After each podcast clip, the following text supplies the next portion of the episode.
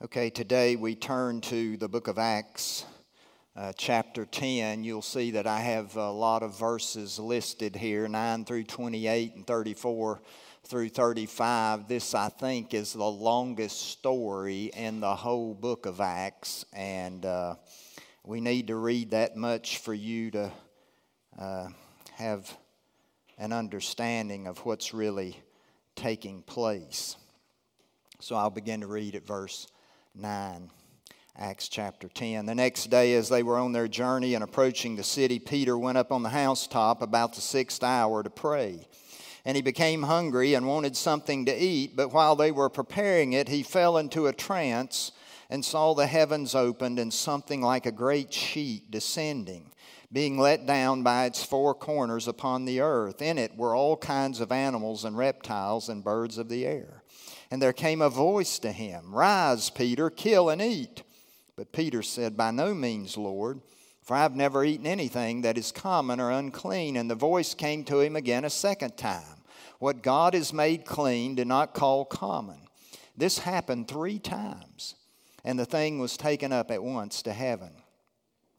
Now, while Peter was inwardly perplexed as to what the vision that he had seen might mean, behold, the men who were sent by Cornelius, having made inquiry for Simon's house, stood at the gate and called out to ask whether Simon, who was called Peter, was lodging there. And while Peter was pondering the vision, the Spirit said to him, Behold, three men are looking for you. Rise and go down and accompany them without hesitation, for I have sent them. And Peter went down to the men and said, I am the one you are looking for. What is the reason for your coming? And they said, Cornelius, a centurion, an upright and God fearing man who is well spoken of by the whole Jewish nation, was directed by a holy angel to send for you to come to his house and to hear what you have to say. So he invited them in to be his guests. The next day he rose and went away with them, and some of the brothers from Joppa accompanied them. And on the following day, they entered Caesarea.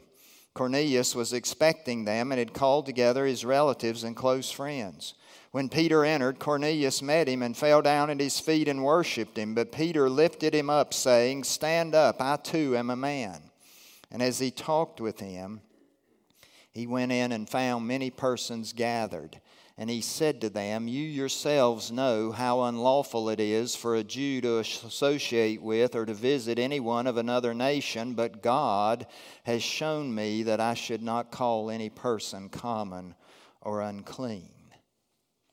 So Peter opened his mouth and said, Truly I understand that God shows no partiality, but in every nation, anyone who fears him and does what is right is acceptable to him.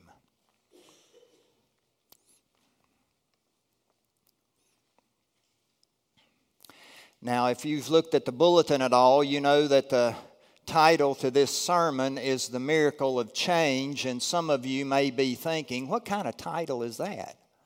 I mean, this world changes so quickly, there's nothing miraculous about it. And you'd be right, that's true, but that's not the type of change to which I'm referring. I'm talking about the change in attitudes, the way that you and I think about things. Even back at the end of the 19th century, a philosopher of that day and time in 1892 by the name of William James was saying that old fogeyism, don't you just love that phrase, old fogeyism? We don't talk like that anymore. Old fogeyism begins at a younger age than we think. I believe that in the majority of human beings, it begins at 25. And I would guess that those of you who are younger hearing that statement probably find that hard to believe. But a, a study by a Harvard professor adds weight to what William James said more than 125 years ago. For he says that from the study he conducted, it's clear that certain attitudes tend to freeze between age 15 and 25. Just think if you're 15, you could be an old fogey already and not even know it. Now, notice the word that he used certain attitudes tend to freeze. That word freeze has a, a solid and lasting sound about it, like it can't be moved or changed because it's frozen solid. Well, in our text this morning, we heard Peter's answer to God because during his trance, a voice came to him and said, Rise, Peter, kill and eat. But Peter said, By no means, Lord, for I have never eaten anything that is common or unclean. Now, I don't know about you, but that sounds pretty frozen to me. But in verse 17, notice what's taking place. It says, Peter was inwardly perplexed as to what the vision might mean. You see, God was already starting to work on him. Peter was already beginning to wonder. He was troubled. This vision had caught his attention. When were you last perplexed? About something. Sometimes we get that way about small and insignificant things. But many times we become anxious as to what God's will is for us in the more important matters in life. What should our vocation be? Should we really change jobs? How does God want us to care for our parents now that they're physically unable to care for themselves? What is God's will in any of these matters or more? Well, notice one thing. In this passage, we can see that God sent Peter the vision. God supplied the catalyst that perplexed Peter. We need to notice that because God does the same thing with you and me. He's in control of our surroundings. I've seen that same type of thing happen in my own life through the years, whether it's what some might call a chance encounter or a dream or a, a scripture verse discovered at just the right time, people speaking on my behalf, a prayer immediately answered with a sign, these kinds of things go back as far in my life as to when I was struggling with whether I needed to quit my job and go to seminary or not. I was working in downtown Charlotte at the time in management training in the fall of 1979. And one day, the supervisor of my department came in and said, I want you to come to my office. And I followed him. You know, you always wonder about something like that and he said, uh, we, I just want to tell you what a good job you're doing.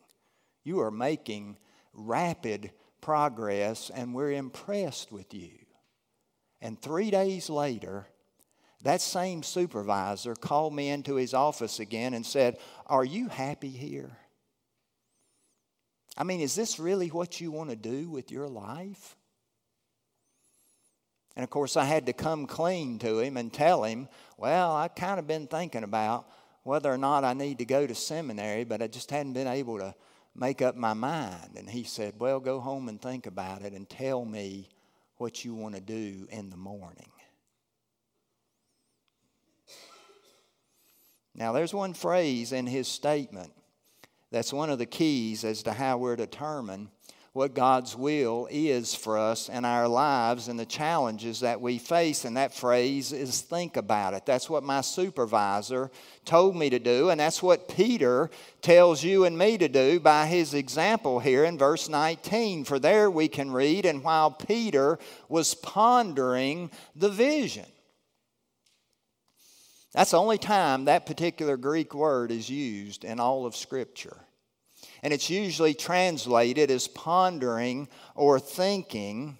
And it has the idea behind it of, of revolving it around in one's mind, turning it up on every angle, looking at it from every side.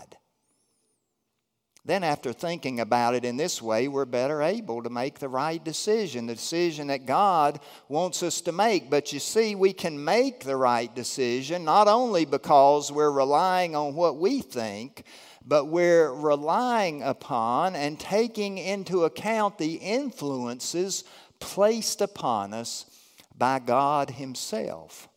God will guide us during the time that we're perplexed and during the time that we're thinking about decisions that are before us, especially as we're in prayer about them.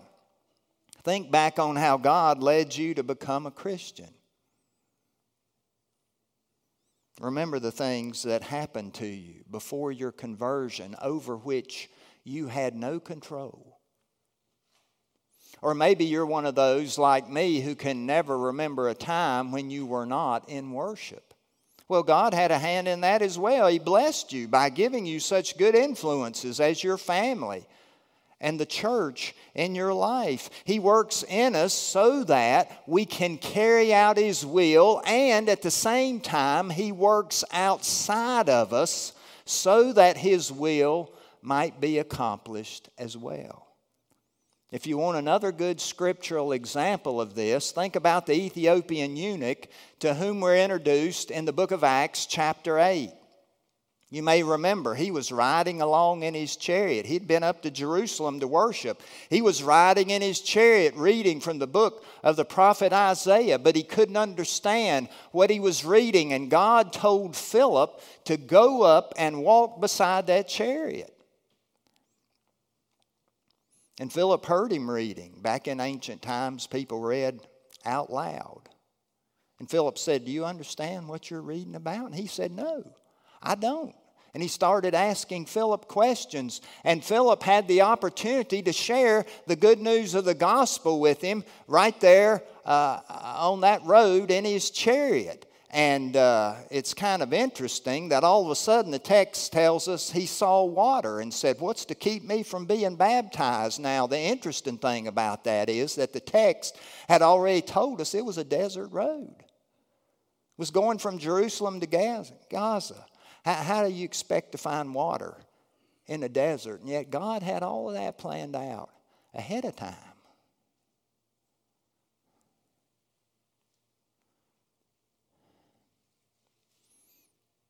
And the Ethiopian saw the water and got out, and Philip baptized him right on the spot. Here we see another person led to make the right decision by the influence of God. That eunuch didn't ask for Philip, but God sent him to him. Well, Peter didn't ask for that vision, but God sent it, just as he sent those men after Peter through Cornelius. And when Peter was brought to Cornelius, the time had finally come for him to make some kind of decision.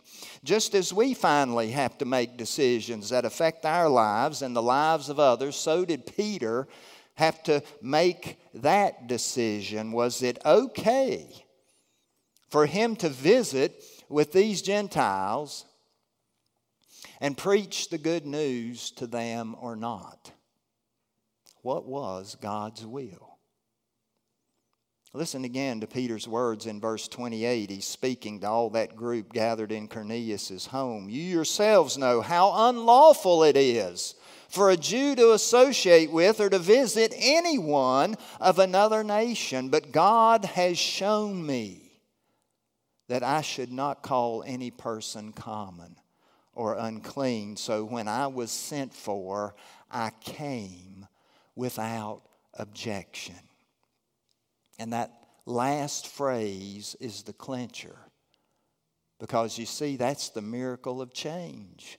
Peter came without objection. His attitudes have come full circle now. He was way over here, wouldn't have anything to do with Gentiles, and now he's living with them and, and, and proclaiming the gospel to them. We have to see that this incident with Peter is a perfect example of how God can cause changes in our lives and how He works in us to accomplish His will. Because you see, this wasn't some simple change for Peter. You know, it wasn't like changing from a Chevrolet to a Cadillac.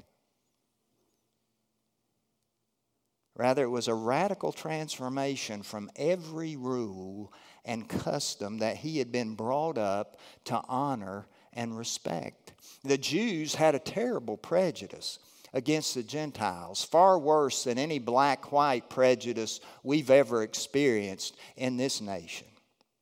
That's one reason why this change is such a miracle. The other reason is that Peter had an open mind. He hadn't turned into an old fogey yet. His mind was open to whatever God might put before it. He put God's will first instead of what men thought, or instead of tradition, or instead of what was the logical thing to do. That's where we clash with God's will so many times in our lives because we may feel led to do a certain thing, maybe to the point that we're inwardly perplexed. But we shut down God before He really has a chance. Because we say, well, maybe God wants me to do this certain thing, uh, but that's not logical. I, I just can't do that. It doesn't make sense. Well, it didn't make sense to the people around Abraham that he should take up and leave his homeland and his country and go to some place that he claimed that God was telling him would, he would go. It didn't make sense to the people around him, but it was God's will for his life. Just like it didn't make sense to the to the people around that young David that he should go out and fight this mighty warrior Goliath but it was God's will. And it didn't make sense to the disciples of Jesus that a man who had never committed a wrong act or one single sin should die on the cross, but it was God's will. And it didn't make sense to the Jews for Peter to go and preach to and visit with those uncircumcised Gentiles. But it was God's will, and Peter knew that it was because he had given God the chance to speak to him and had thought it out and taken into account the influences of God and then he followed God's will for his life instead of what seemed to be the logical and or the easy thing to do. I just wonder do we give God a chance? Or our minds like concrete? Permanently set. Think about the Lord's Prayer. We pray that prayer every single Lord's day. What do we say? Thy will be done on earth as it is in heaven. We're actually asking for God's will to be carried out in part through us. Charles Allen has a little book called God's Psychiatry. It's an older book. I have it in my library. And referring to the Lord's Prayer, he says that we can pray, Thy will be done with faith and confidence because God is a loving Father who knows His children better than they know themselves. And he also writes that the assurance that you're within the will of God does more to eliminate the fears and worries of life than any other thing. And that's the truth. I learned that when I was in Atlanta. And the Doraville Church, we were trying to decide whether God was calling us to relocate or not. And, you know, there were people who wanted us to relocate and people who didn't want us to relocate. And I couldn't really decide what God's will was until I prayed one day and He gave me a sign just like that. And it was clear that we were to relocate. And as soon as I figured that out, it didn't matter how many people walked into my office telling me I was trying to split the church. I didn't have any fear. I knew that's what God wanted to happen, and that's what I worked toward. That's why Peter could make such a change in his life. Because he was sure that it was God's will. Now, he would have some problems later and mess up from time to time with whether he could stay with Gentiles or not, where Paul tells us about in Galatians. But he was sure that it was God's will, even though it required a complete reordering of his life. But what's true for Peter is also true for you and me. God can make a change in our lives, but we have to have an open attitude, one that's willing to make a change. Like Peter, we need to trust completely in God and His leading by the Holy Spirit, by the circumstances around us, through prayer and His Word, so that when God sends for us, we'll go. Because we're persuaded that God knows what's best for us and how we can live for His kingdom's work. Maybe God's been asking you to make a change in your life. I don't know. Have you kept your life open? Your attitudes open to God? Or are you frozen? Stuck with an attitude, stuck with a lifestyle, stuck with a, a vocation or decision that's maybe logical but not in, in agreement with God's will for your life. We have to remember another prayer of Jesus when he said, Father, if you're willing, remove this cup from me. Nevertheless, not my will, but yours be done. That prayer speaks for itself.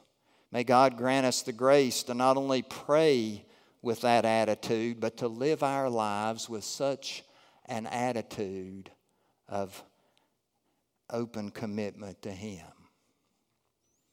Amen. Amen. Let's pray together.